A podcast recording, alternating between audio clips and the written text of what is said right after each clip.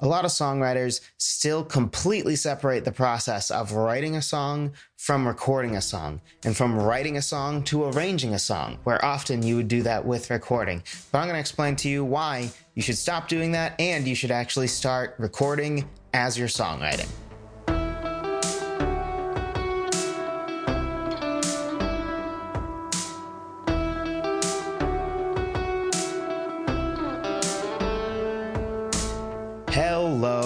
Friend. Welcome to the 99th episode of Songwriter Theory. Today, we are talking about why you should record as you're writing songs, which can be a bit unconventional, but once you make the shift, I think it's a world of difference.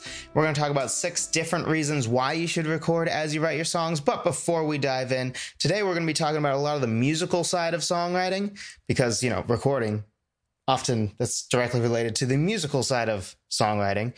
So, a perfect com- companion guide for what we're talking about today is my six step lyric writing checklist. If you haven't gotten it yet, make sure to go get it. It will take you all the way from a idea to lyrics you can be proud of, lyrics that you can put up on a wall and they hold up on their own and don't even need the music for them to be good on their own.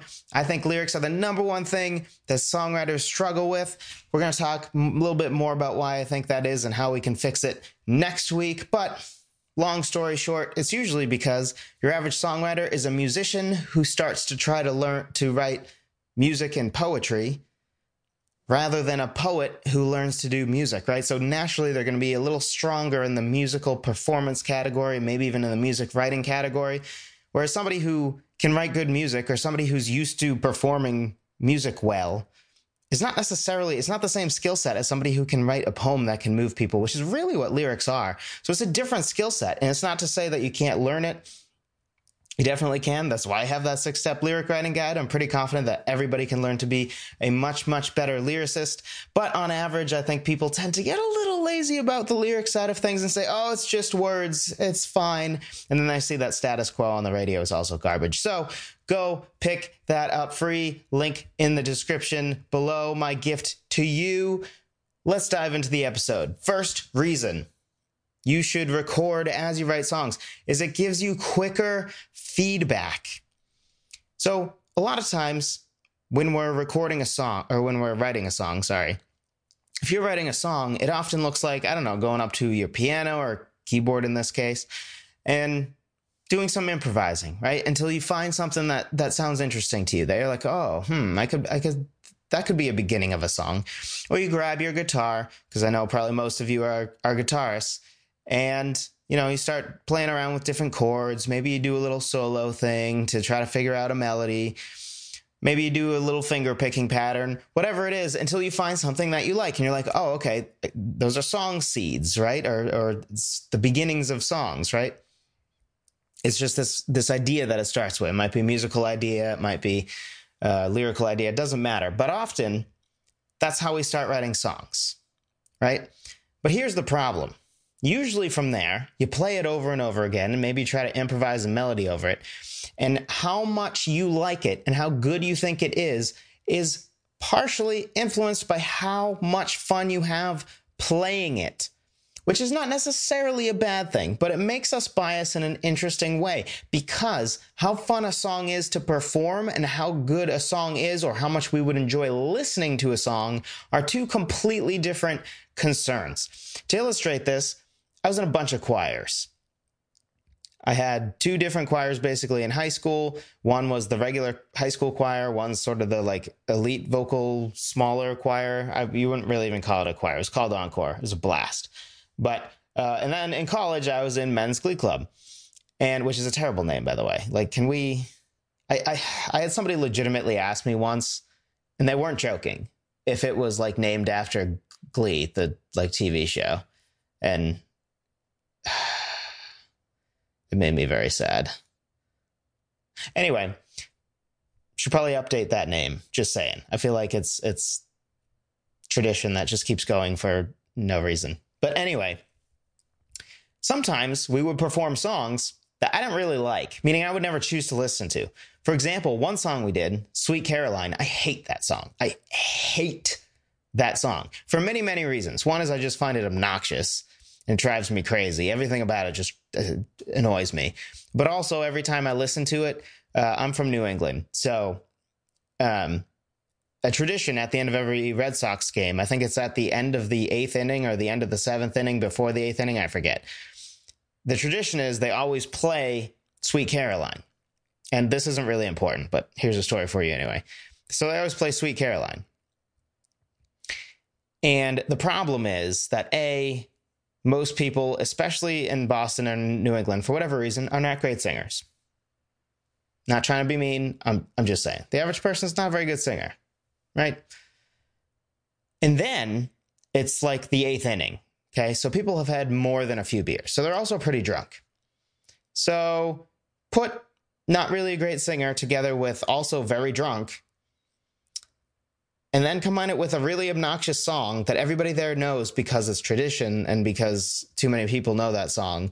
And you get a bunch of people who like the tradition is basically, basically they like bring the volume down and everybody goes ba ba ba and it's horrible. It's horrible. Like i was trying to be bad and it's somehow worse than that.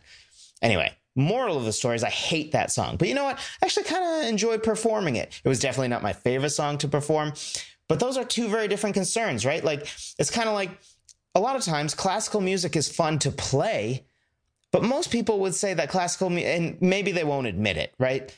But if we're being honest, like if uh, most of the time, even though I have an appreciation for classical music, if you told, gave me a choice to go to a rock concert of a band I liked versus listen to classical music for an hour, I would choose the rock band that I liked. Like it's just more fun for me. It's more enjoyable right? And a lot of people won't admit it because it's sort of like a status thing of like, oh, I like this fancy class, but but come on, like it's awesome, it's impressive. Some of it's really interesting and and fun to listen to, and some of it's super epic.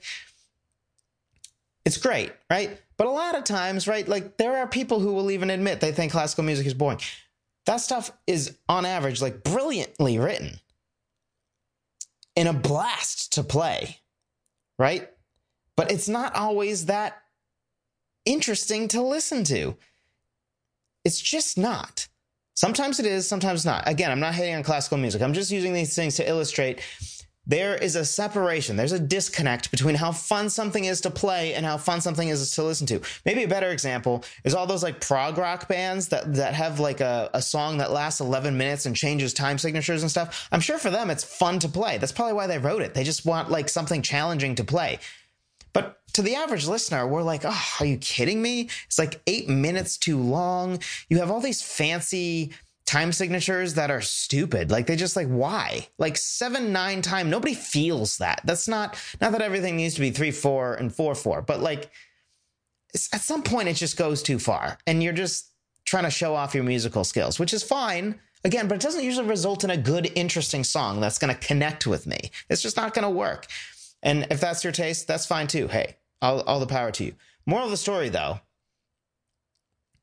is there's a difference between how fun something is to play and how much you enjoy the song from a listener's perspective.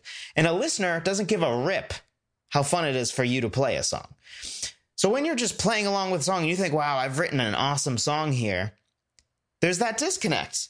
Maybe if you weren't playing it, you wouldn't think so highly of it. But if you record it, you can listen back and then you get a more objective view. You get a listener's view of how much you like it. And both are valid, right? I think per, performer's perspective on a song, an enjoyment of a song, and then a listener's perspective are both valid, right? I'm not saying if a song's fun for you to play, but you don't like it as much when you listen back, oh, it's a garbage song. No, no, there's value in both. But also, you should probably know both because you don't want to write a bunch of songs that are just for you as a performer. That's you know, it, it, should be something that you also would engage with and enjoy as a listener. So that's reason number one quicker feedback. Second thing, make sure you don't write something and then forget it. I've talked about this several times, maybe many times. You might be sick of me saying it, but don't write something and not write it down or record it or something. So when I say write something, it might seem like you're, you're writing something, right? No, no, no, no. I'm not saying you should like write the musical notes. No, that's a waste of time. It's a ton of time. If you did that for every song you wrote, it would it just don't, you don't have to do that. Don't do that.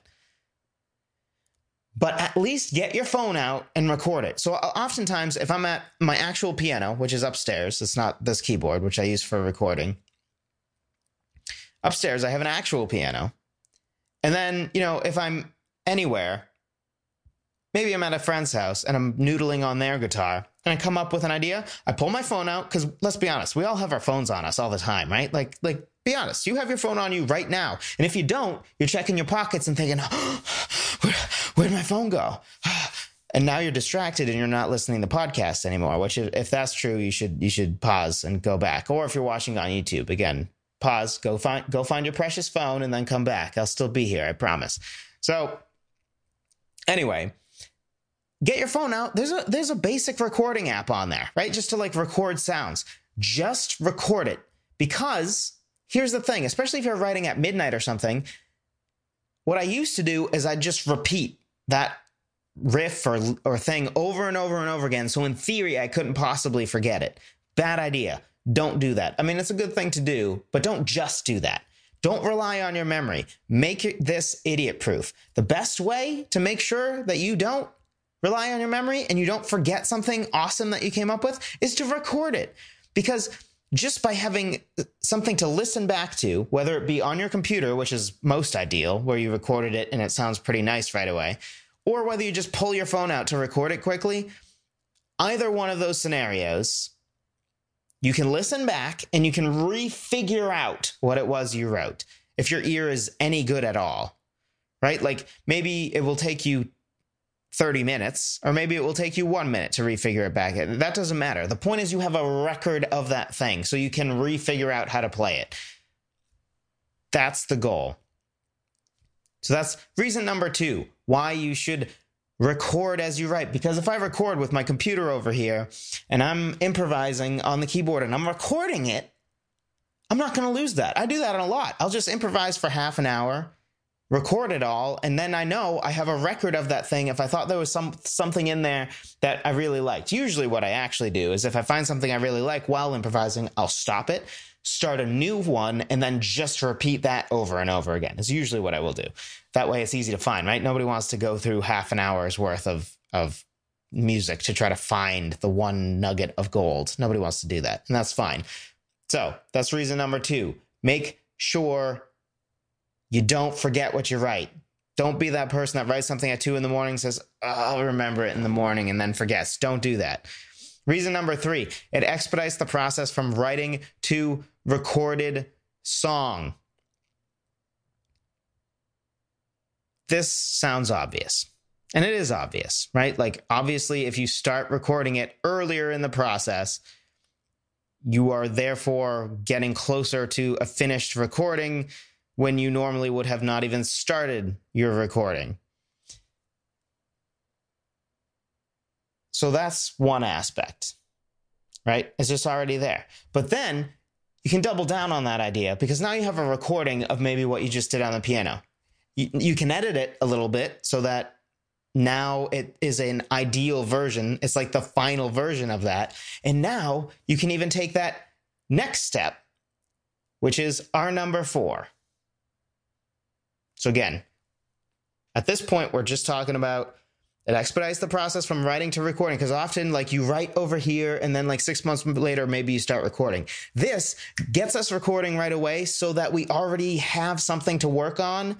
And honestly i don't know if you're anything like me it's kind of discouraging when you have this whole song written you're like ugh it's so overwhelming to think about recording that whole song now which may be silly, but honestly, I feel that way sometimes. You know what stops that? When during the songwriting process, I was recording anyway. So I'm like, oh, sweet, pause, play it well, get a good take, edit it a little bit. Boom, I already have my piano part in here. Maybe it's just for the chorus, even. Fine.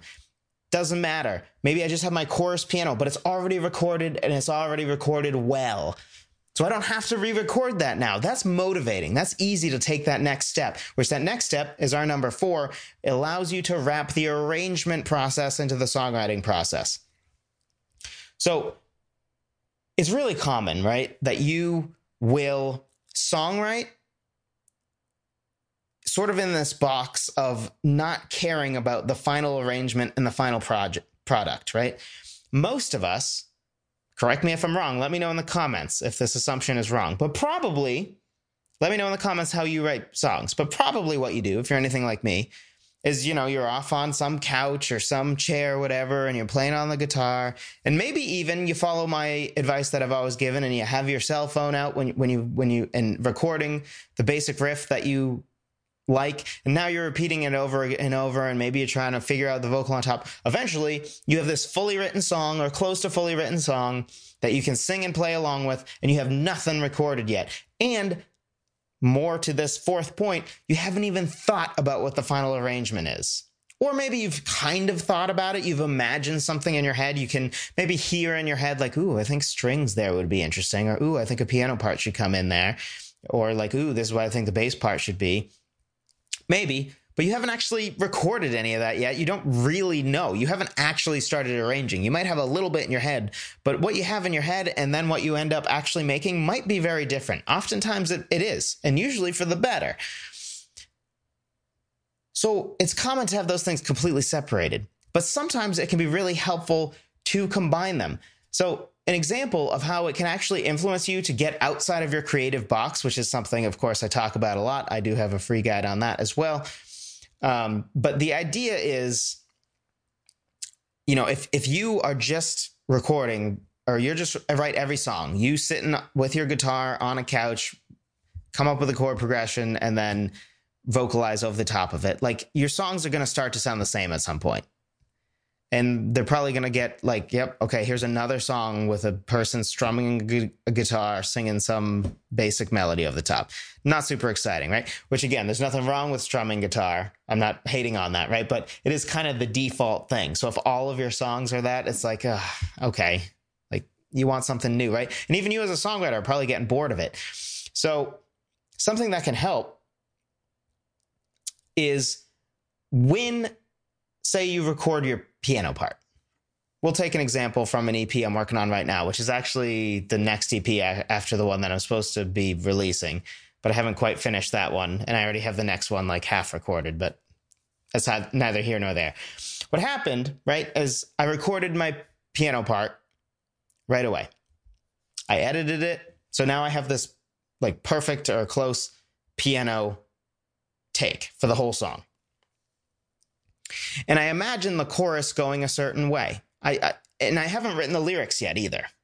Okay, so I just have this piano stuff that I really liked. And I have some of the melody written, but I do not know what the lyrics are yet. I have an idea of what the lyrics are about. The song is called Cycle, and it's this idea of you doing this be trapped in the same cycle of doing the same stupid things over and over again, basically. Or at least that's the idea, right? It's I haven't read the lyrics, so it can still evolve from that. But that's the idea. And I had a certain vibe in my head. But because I recorded it, I actually started doing the arrangement process before I've even started writing the lyrics, right? So normally you think songwriting, that's the music, meaning like the one main instrument part might be your guitar, might be your piano and then vocal, which includes lyrics, right? So usually you've written all of your lyrics and all of your music, like your chords and stuff, before you've thought about arranging. I haven't written my lyrics yet. So now when I start arranging, which I found some some cool acoustic guitar effects and a choir effect, and it came together to make the chorus actually sound. It has a little bit of the vibe at the end of Gladiator. If you've seen Gladiator, great movie. If you haven't seen it, go watch it. Seriously, it's so good. Uh, and for once, it's not a Christopher Nolan movie I'm talking about. So that's cool, right? Because you're sick of me mentioning Christopher Nolan. So here you go, Gladiator. But at the end, there's this, and throughout throughout the film, there's this. The soundtrack sort of has a certain vibe, which I really like, and I hate the word vibe, so I hate that I just used it twice, three times if you count when I said it again. Um, but the combination of this acoustic guitar synth sound that I that I liked, and then this this choir synth sound that I liked, ended up making the chorus have a little bit of that like rising hope sound of the the, the Elysium track. Um, I, th- I, believe it's called the Elysium track, based on when it occurs in the movie. Um, and that now is going to influence. First of all, it's helped me outside of my box. I've never written something like that. It has this really interesting, cool sound that I don't think I would have had if I had already written the lyrics. Because now the lyrics would influence exactly what sound it would have. It tends to make me stay inside a, a smaller box. But because I started arranging now, now that sound influenced arrangement. I haven't changed where the song I now expect in the EP because now it has this end of the EP sound. Originally, I thought it would have the middle of the EP sound, but the song is evolving and changing a little bit in a good way, in a more interesting way, because I started arranging before I finished writing the song, which is only possible or only likely if you record as you write. So, and then and then at this point, right? So now you have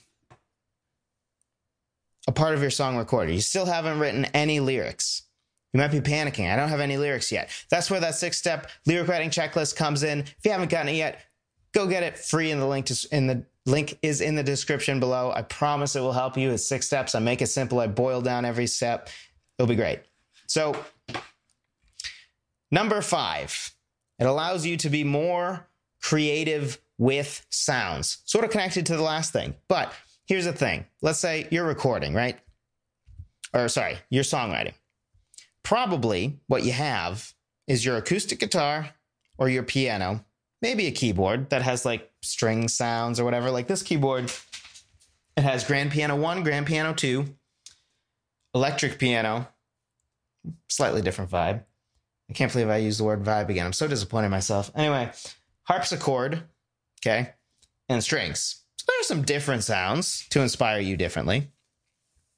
Acoustic guitar, though, sounds like acoustic guitar, right? And maybe you have an electric guitar. You probably have an electric guitar. And maybe you're decent enough with pedals and you have a pedal board or whatever to create some different sounds. Great.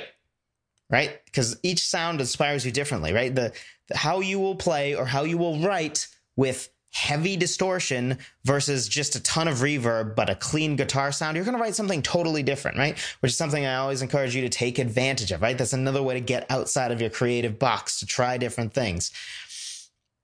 But you know how to even add to the amount of sounds that you can be inspired by? Recording on your computer. Why? Because there are a ton of free pretty good synths out there that have a bunch of different preset sounds that are pretty interesting. Also, you can get something like Omnisphere, which I got, which is like 400 or 500 bucks. So that's expensive. I'm not necessarily recommending that depending on where you are. But that thing has uh, millions of sounds, I think. It's just an incredible amount of sounds with incredible amount of presets. So I can just experiment with different sounds, right? Some of them are like bell sounds and chime sounds, and some are piano type things. There's like sitars in there, bunch of different sounds that I just I would never have all those instruments, right? And some of them aren't even instruments; they're fake sounds. Or there's one that's like a burning piano. They literally set a piano on fire and sampled it, right? I'm not going to get that sound with my piano. So those sounds, though, will inspire me to write differently, which is a good thing, right? So, so if you're recording as you're songwriting and you're song and grouping that process together, you're now allowing more songs, more sounds to influence the, the sound of your song and the direction of your song and how you write the song, which can be a great thing, especially for breaking outside of your box. Which brings us to number six our final point here. When you're recording as you're writing, it allows you to emphasize and concentrate on the one part of the song you're writing and not worry about the rest. So, this is another thing I've talked about before. If you are sitting playing your guitar and you come up with a chord progression that you think, ooh, I like this, this is interesting, and then you continue the songwriting process. Usually, what that's going to look like is you sing oohs, ahs, hum, I don't know, over the top of it until you find an interesting melody. Right? Same with p- piano, right? Maybe you hum a melody, or maybe because piano's more powerful of a songwriting tool, you have the chords going on in your left hand, and your right hand is how you find the melody which isn't very helpful if you have a piano riff that involves both hands and now you're trying to write a melody on top of it. Then you have to sing it, right? And then if you were to try to write a third part at the same time, how would you even do that, right? Already, your brain is trying to do two different things. It's trying to remember and play what you've already written, and then you're trying to be creative. So that's a non creative thing, right? You're just playing, you're just performing something that you've already written. And then you're also trying to create something at the same time. You're asking your brain to do two different things at the same time, which, by the way, is very possible, right? A lot of us as songwriters, especially, that's how you start out. You do a lot of that. But why when you don't have to? Because if I record that piano part or that guitar part, and then I loop it in my software, my computer's over here in case you can't tell, because I was pointing over there. But um, then I can loop that part in my software.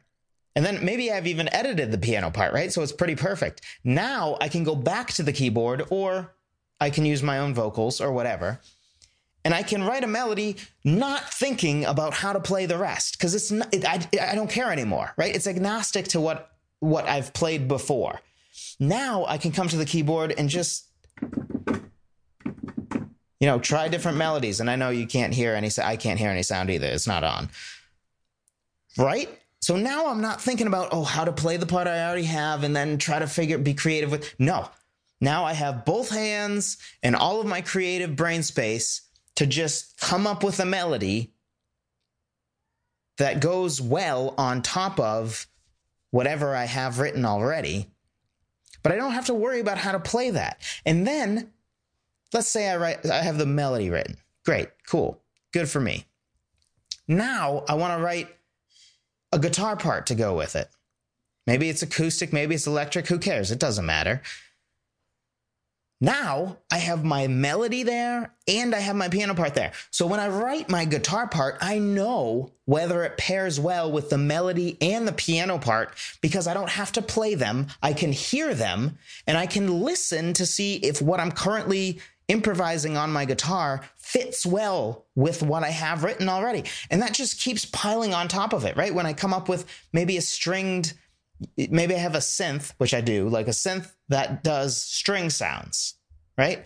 I can hear, I don't have to do the whole, well, the, the string part goes well with the piano part. I hope it doesn't conflict with the vocal part, right? I don't have to hope. I can know because I'm listening to the vocal part and I'm listening to the piano part and I'm listening to the guitar part or the five guitar parts that I already have there. And I can hear, oh, is this new part I'm writing? Does it fit well into the song? Which is the only thing that matters, right? If you come up with a great string part, but it conflicts with the vocal melody and makes it sound like garbage when it's all put together, it doesn't matter right? Because the point of every other part is to supplement that melody, supplement the lyrics. That's the point of all of this. So it, in the end, allows you to bring together the writing, the arranging, and the recording in a way that makes every step of the process easier. It makes arranging easier. It makes the writing easier. It allows you to be more creative. This is why you should record as you write songs. Seriously, do it. And look, if, if the thing that's holding you back is you're like, oh, but then I have to invest in all this expensive equipment. You don't. There's a bunch of great equipment that's really cheap out there. Like th- this microphone, and you don't even have to buy a mic that's this nice, was 300 bucks. 300 bucks for a mic that could do it all. You can get one for 50 or 100 bucks. That honestly sounds pretty good. So you need a mic, you need a cord, another 10 bucks maybe, 20 bucks.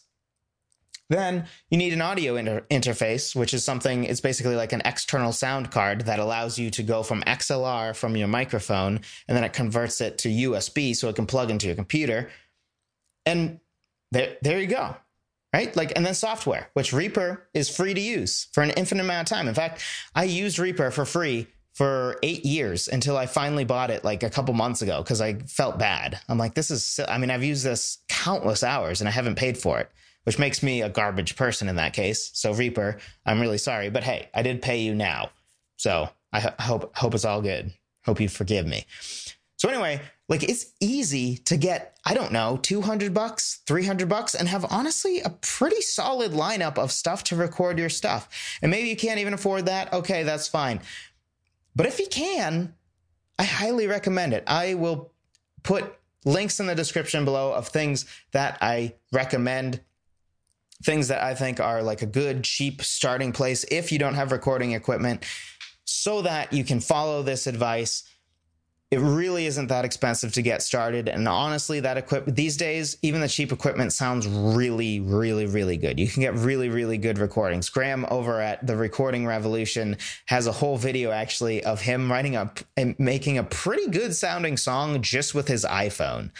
Um, and that like literally with no external mics or anything so even that you can get to sound good much less uh, cheap but but but you know real uh, condenser microphone and sound card and and recording into your computer. So anyway i'll put those those in the description below. I hope this was helpful to you. If it was please drop a like I would appreciate that. It helps with the YouTube algorithm. If you're on YouTube anyway, if you're listening via podcast, well, then go leave a review instead, preferably four or five stars. If you feel that you can give it, I appreciate you for doing that. Um, if you feel like I don't deserve that many stars, then let me know why. Send me an email, joseph at Songwriter Theory. I'm always to happy. I'm always happy to hear from you all. There we go. That's English. Hope this was helpful to you be sure to subscribe and click the notification bell if you are on YouTube because I have these videos come out every single Monday. And right now, every Thursday, I am doing a songwriter analysis where I take a song um, and and break it down and and talk about it from a songwriter's perspective, so we can learn from different songs out there. I've done "Don't Stop Believing" by Journey for a specific reason for the finale podcast a couple of weeks ago. Uh, and then I did a Lewis Capaldi song, and I believe I'm going to do a song from my favorite band, Vertical Horizon, this next week because, dang it, I want to, and because I think there's a lot to learn from that song. It's it's it's great, and I know that you all that is the one song I'm pretty sure you all know by Vertical Horizon. Uh, so we're gonna that's probably coming up uh, this Thursday. So be sure to subscribe if you're interested in that, if you want to learn about songwriting. And then again, Final reminder go pick up that free guide, a six step lyric writing process. This, what you learned today, combined with that, will really help you on the music side and the lyric side to absolutely crush it, which is the goal, is it not? Thank you again for listening. Thank you again for watching. If you're on YouTube, I appreciate every single one of you, and I will talk to you next week.